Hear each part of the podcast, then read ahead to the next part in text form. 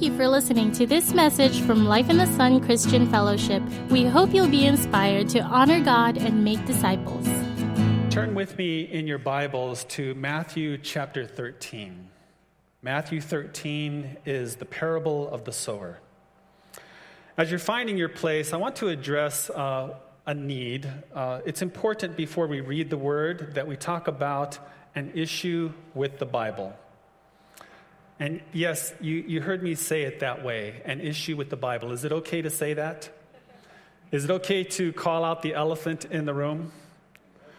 Um, is it okay to admit that we have uh, an issue with the Bible?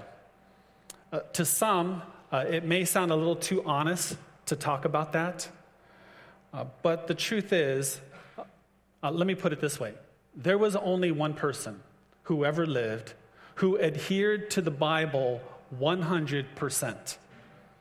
And for the rest of us, uh, we have issues with the Bible. And I, I want to address just one of those issues for the sake of time. And it has to do with the question of do I really believe that the Bible has authority over my life? Do I really believe that the Bible has authority over my life? You know, I think most of us know what the right answer should be. But when it comes down to everyday life and the choices that I make in relationships, uh, choices I make with how I use my time, uh, choices I make with my money, uh, things that I say, I think when it comes down to everyday life and those practical things, that very often uh, I think it's important to ask ourselves does my behavior line up with the idea that I believe the Bible is authoritative? And that's a struggle. It's a struggle for all of us because over the centuries, the idea of authority or the, the center of authority has shifted. Centuries ago, if you were just talking with friends and there was, say, a social issue that you were discussing, it might be common for somebody to say, well, you know, the Bible says, or the church says, or a church leader says, and then that would kind of settle the issue because that was the center of authority. Now, how many of you know when you walk out there in the world, well, among those that don't go to church, the unbelievers, uh, that's no longer the case. That's archaic. People don't think that way anymore. What happened over the generations is the place of authority shifted from the church and the Bible to science and education. And so then, when there were social issues that people were discussing, people would refer to that as an authority. They would say, well, the latest scientific study says, or Dr. So and so says, or the latest research says, and then that would settle it.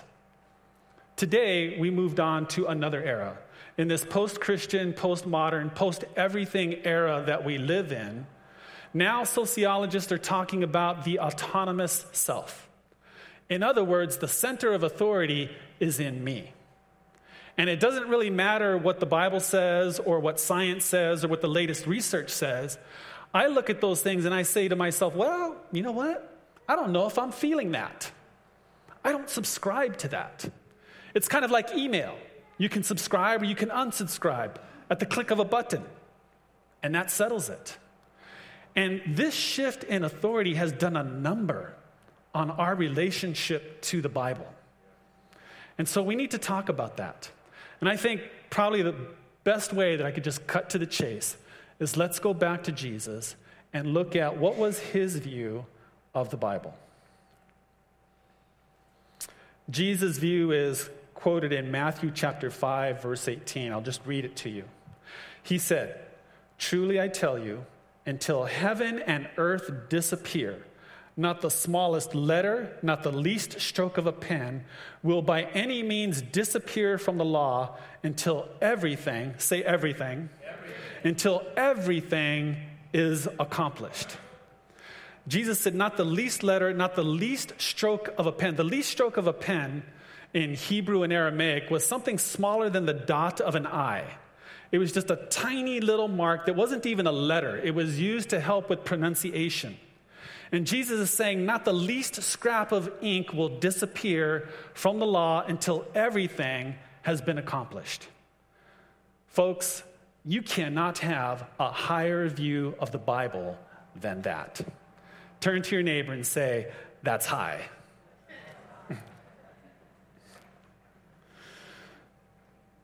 It's because of our relationship with Jesus and because of his view of the Bible that we believe the Bible is authoritative. You know, it's not good to say, I believe the Bible, therefore I follow Jesus. Because Muslims could say the same thing. They could say, I believe the Quran is inspired by God, therefore I follow Muhammad. That doesn't make sense. So, the reason that we uphold the Bible is not because we believe the Bible, but because we follow Jesus. And Jesus said, the Bible is true. Jesus said, All authority in heaven and on earth has been given to me. Wow. Did you know that authority has always been lived out through speech and writing? Authority is always transferred or passed down through speech and writing. And writing is the same thing as speech being recorded. So let me give you an example. It's just it's the way we it's the way the world works. That's how authority works. For example, you receive a text on your phone, and your wife says, "On the way home from work, would you pick up some groceries?" So on the way home, you stop at the grocery store because your boss, I mean your wife said, "Go to the grocery store before you come home." And you follow that instruction because of who wrote the text. You know, even though uh, we talk about the Bible being inspired by God, people still try to argue with the Bible. You know, well, aren't there Old Testament laws that we don't follow anymore? And granted, that's true. There are things like the ceremonial laws, we don't follow those anymore. The dietary laws, we don't do those anymore. And there's also another category, which is the moral law of God. And so there's a rule of thumb that will help you kind of sort that out. And that is if Jesus or the New Testament does not update the Old Testament, then it remains in play. And for sure, the New Testament does update the dietary laws and the ceremonial laws, but God's moral law still remains today. In fact, Jesus took it a step further. He said it's not just about your behavior, He said it's about the heart. He took this whole thing to another level. And so God's moral law still remains in play. And yet, people still try to argue with the Bible. You know, you may hear something like, well, you know, what exactly is adultery? You know, there are some things that are just very clear. I mean, if you hear that, just say, you know what, just be quiet. okay, don't even go there. Because we don't do that in real life. If there's a speed limit that says 35 miles per hour and a cop pulls you over for speeding and he says, I want to see your driver's license and insurance, he might ask you, Do you know what the speed limit is? Well, yes, sir, I do. It's 35 miles an hour. But did you know that the root of the Latin word for limit is actually boundaries? And it's all about expanding your boundaries. And besides, officer, you know, this is 2016. I mean, nobody drives 35 miles an hour on Guam, so, you know, you just need to get with it. You know what's going to happen if you say that? You're going to get the maximum penalty for a traffic violation. Some things are just clear and common sense. So, again, we treat the Bible as authoritative because we follow Jesus and he has all authority, and he considers the Bible authoritative. Secondly, before we read the parable of the sower, uh, we need to be clear about the reason that we study the Bible. We study the Bible not to know the Bible, we study the Bible to know God. We study it not to know the Bible, but to know God. We don't want to be Bible nerds. Okay, we want to be spiritually competent. We want to know God, we want to walk with God, we want to experience God. That's why we study the Bible. Amen? A thorough, we can go to the next slide. a thorough understanding of the Bible is better than a college education. Do you know who said that? A thorough understanding of the Bible is better than a college education. The person who said that was Theodore Roosevelt, the 26th president of the United States. Theodore Roosevelt. So, campus students, don't drop out of college, okay? Stay in college, but make sure you study your Bible. Having said that, uh, are you ready for the word? Okay, let's pray. Father, we present ourselves before you today. And Lord, we ask that you would enlighten us. Lord, would you give us insight and understanding? Father, I pray that your spirit would speak to our spirit, and in turn, it would become alive and be lived out in and through us. And so, Holy Spirit, come, make your word real, come with its power and your love and your light that transforms. Lord, make us the people that you want us to be. We ask in Jesus' name. Amen. Okay, so Matthew chapter 13, we'll begin in verse 1. We'll read it together. Later that same day, Jesus left the house and sat beside the lake. A large crowd soon gathered around him, so he got into a boat. Then he sat there and taught as the people stood on the shore.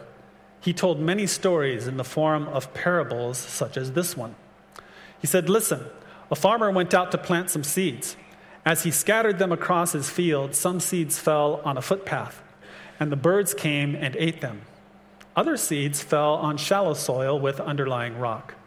The seeds sprouted quickly because the soil was shallow, but the plants soon wilted under the hot sun, and since they didn't have deep roots, they died. Next slide. Other seeds fell among thorns that grew up and choked out the tender plants.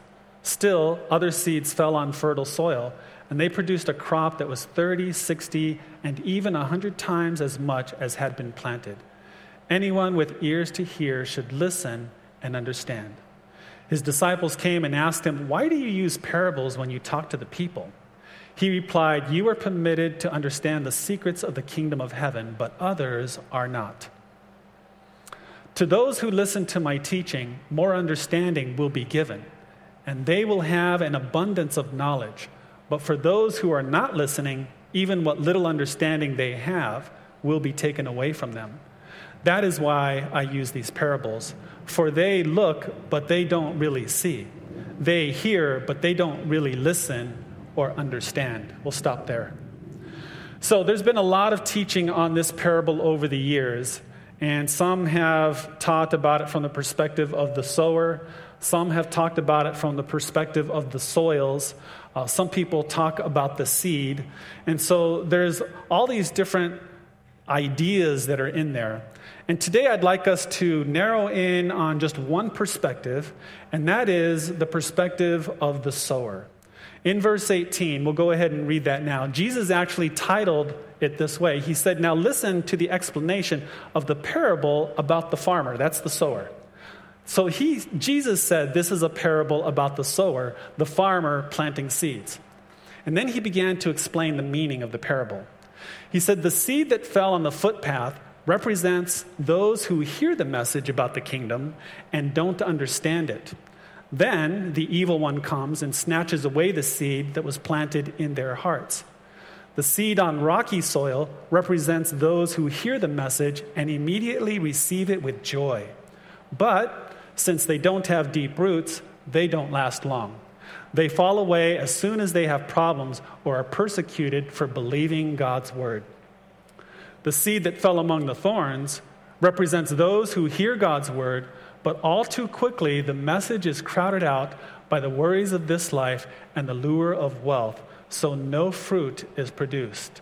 The seed that fell on good soil represents those who truly hear and understand God's word and produced a harvest 30, 60, or even 100 times as much as had been planted.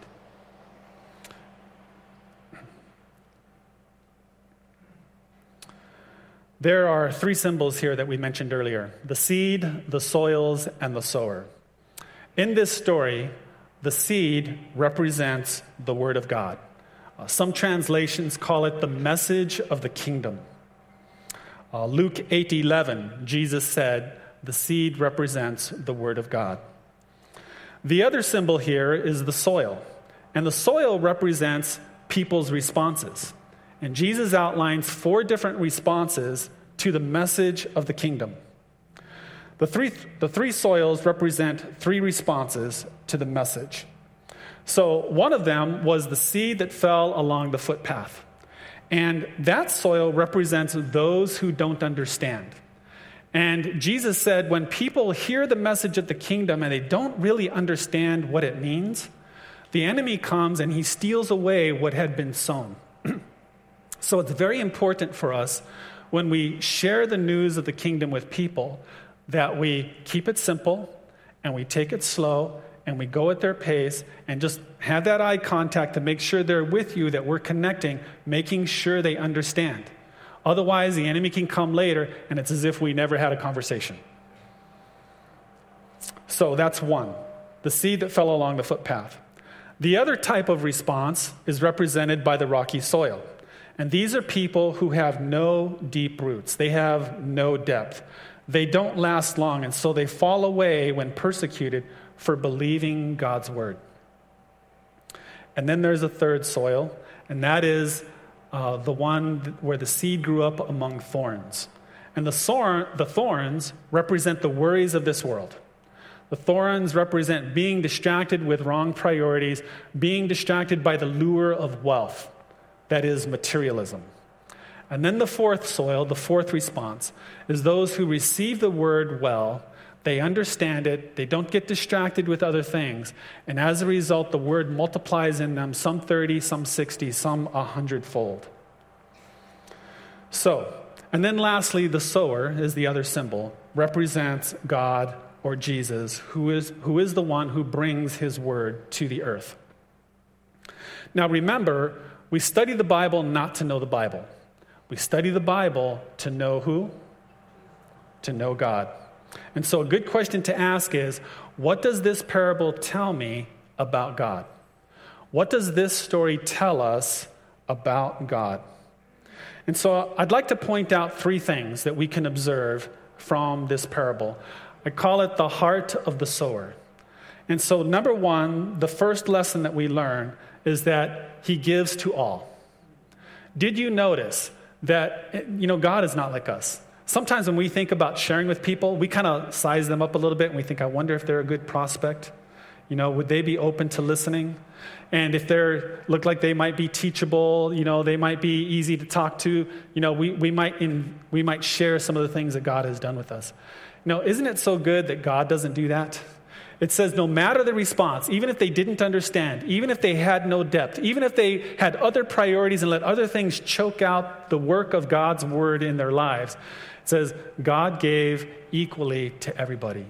He just sowed liberally, He sowed broadly. You know, it's, it's so different. Sometimes we sow narrowly. You know, we've got a certain row that we want to plant our seeds in, and that's our row.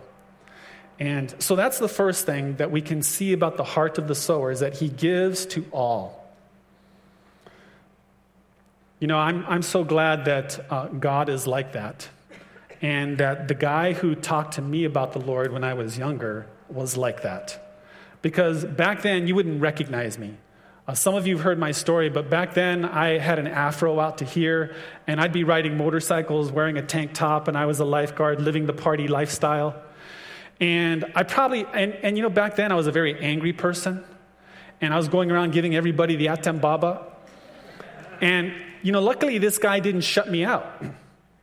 But he went ahead and talked to me about having a relationship with God. And every week there was another, his name was Don. And every week he had another guy who was discipling him, whose name was Steve. And in his discipleship report, he would say, Pray for Mark. We're meeting for Bible study weekly.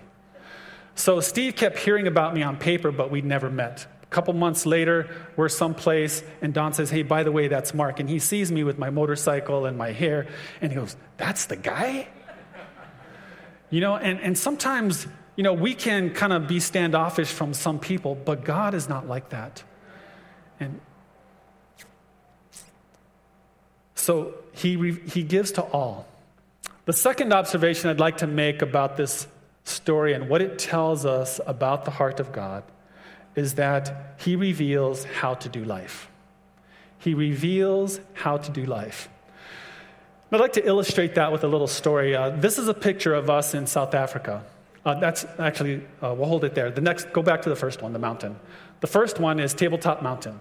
That's one of the premier spots to visit in South Africa. Beautiful place. Uh, you can't see it from the vantage point of this picture, but behind the photographer is the ocean.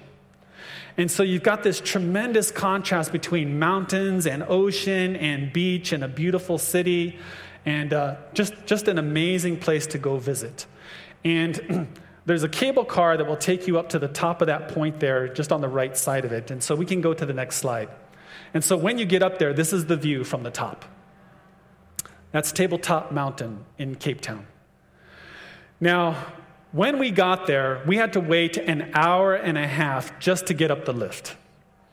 The lift holds about 30 people, and it's just one cable car at a time and then one down. And so a group of 30 can go up and a group of 30 can come down, and then the next group. So the line was so long, we waited an hour and a half just to get inside the cable car to go up to the top of the mountain.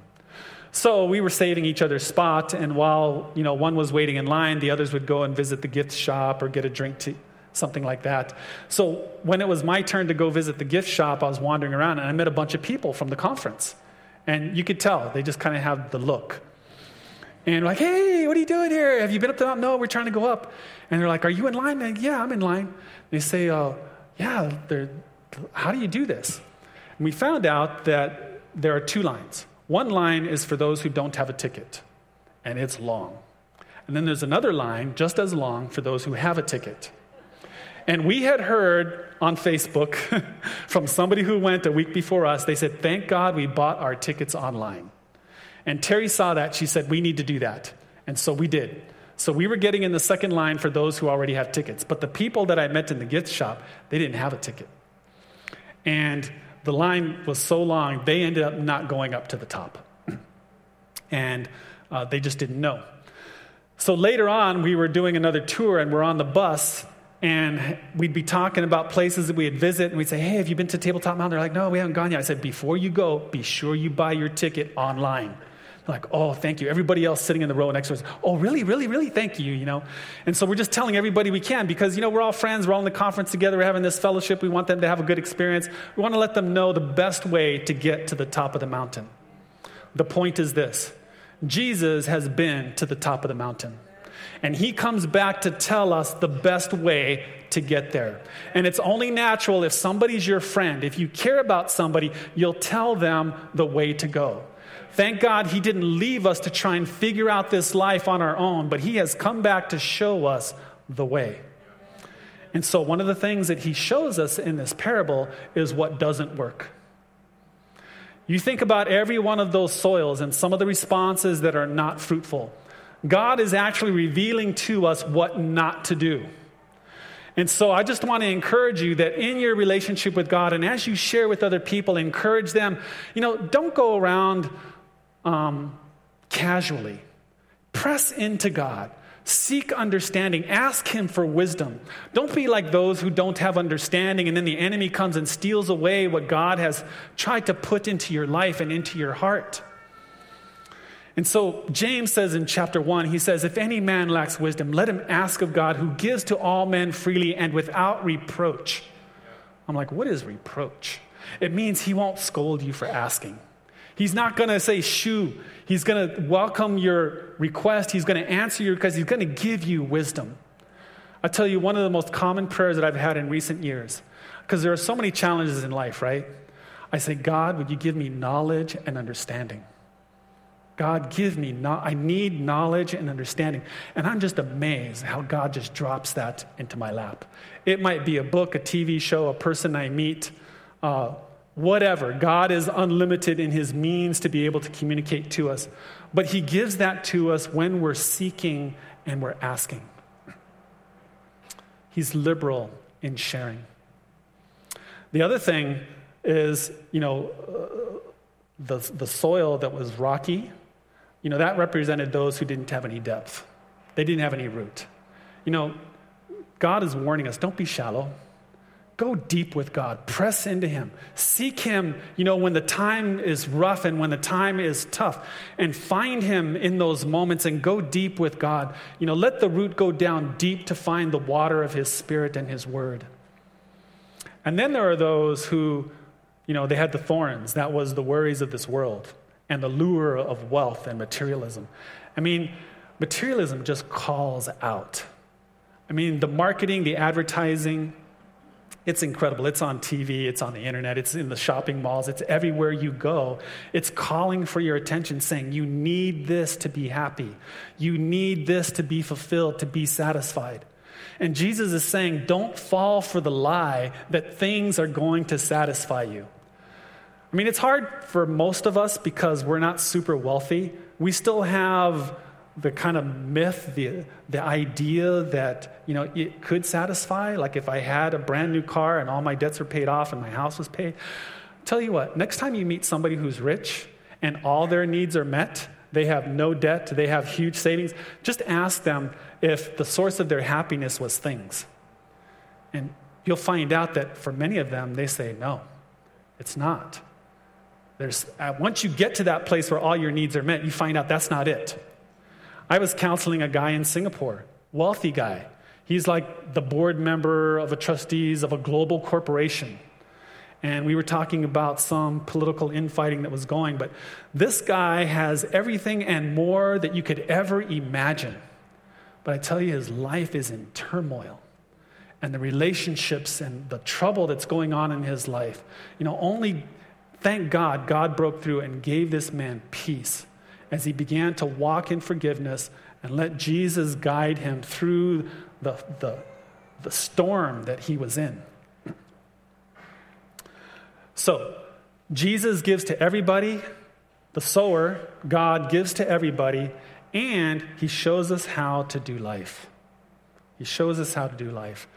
Um, I want to go to the next slide. There's a maze that I'd like to show you. You know, sometimes life can be very complicated. Have you ever tried to do one of these and you get going down a certain trail only to find out it's a dead end? I mean, wouldn't it be nice if you had somebody who had already been through the maze of life, and not just this life, but even the life after, and has found the way to the end? And it's as if Jesus has come back and said, This is the way to live, this is the way to go. And so here's the thing that I want to wrap up with all of this communicates one big idea about the heart of the sower, and that is that God loves you.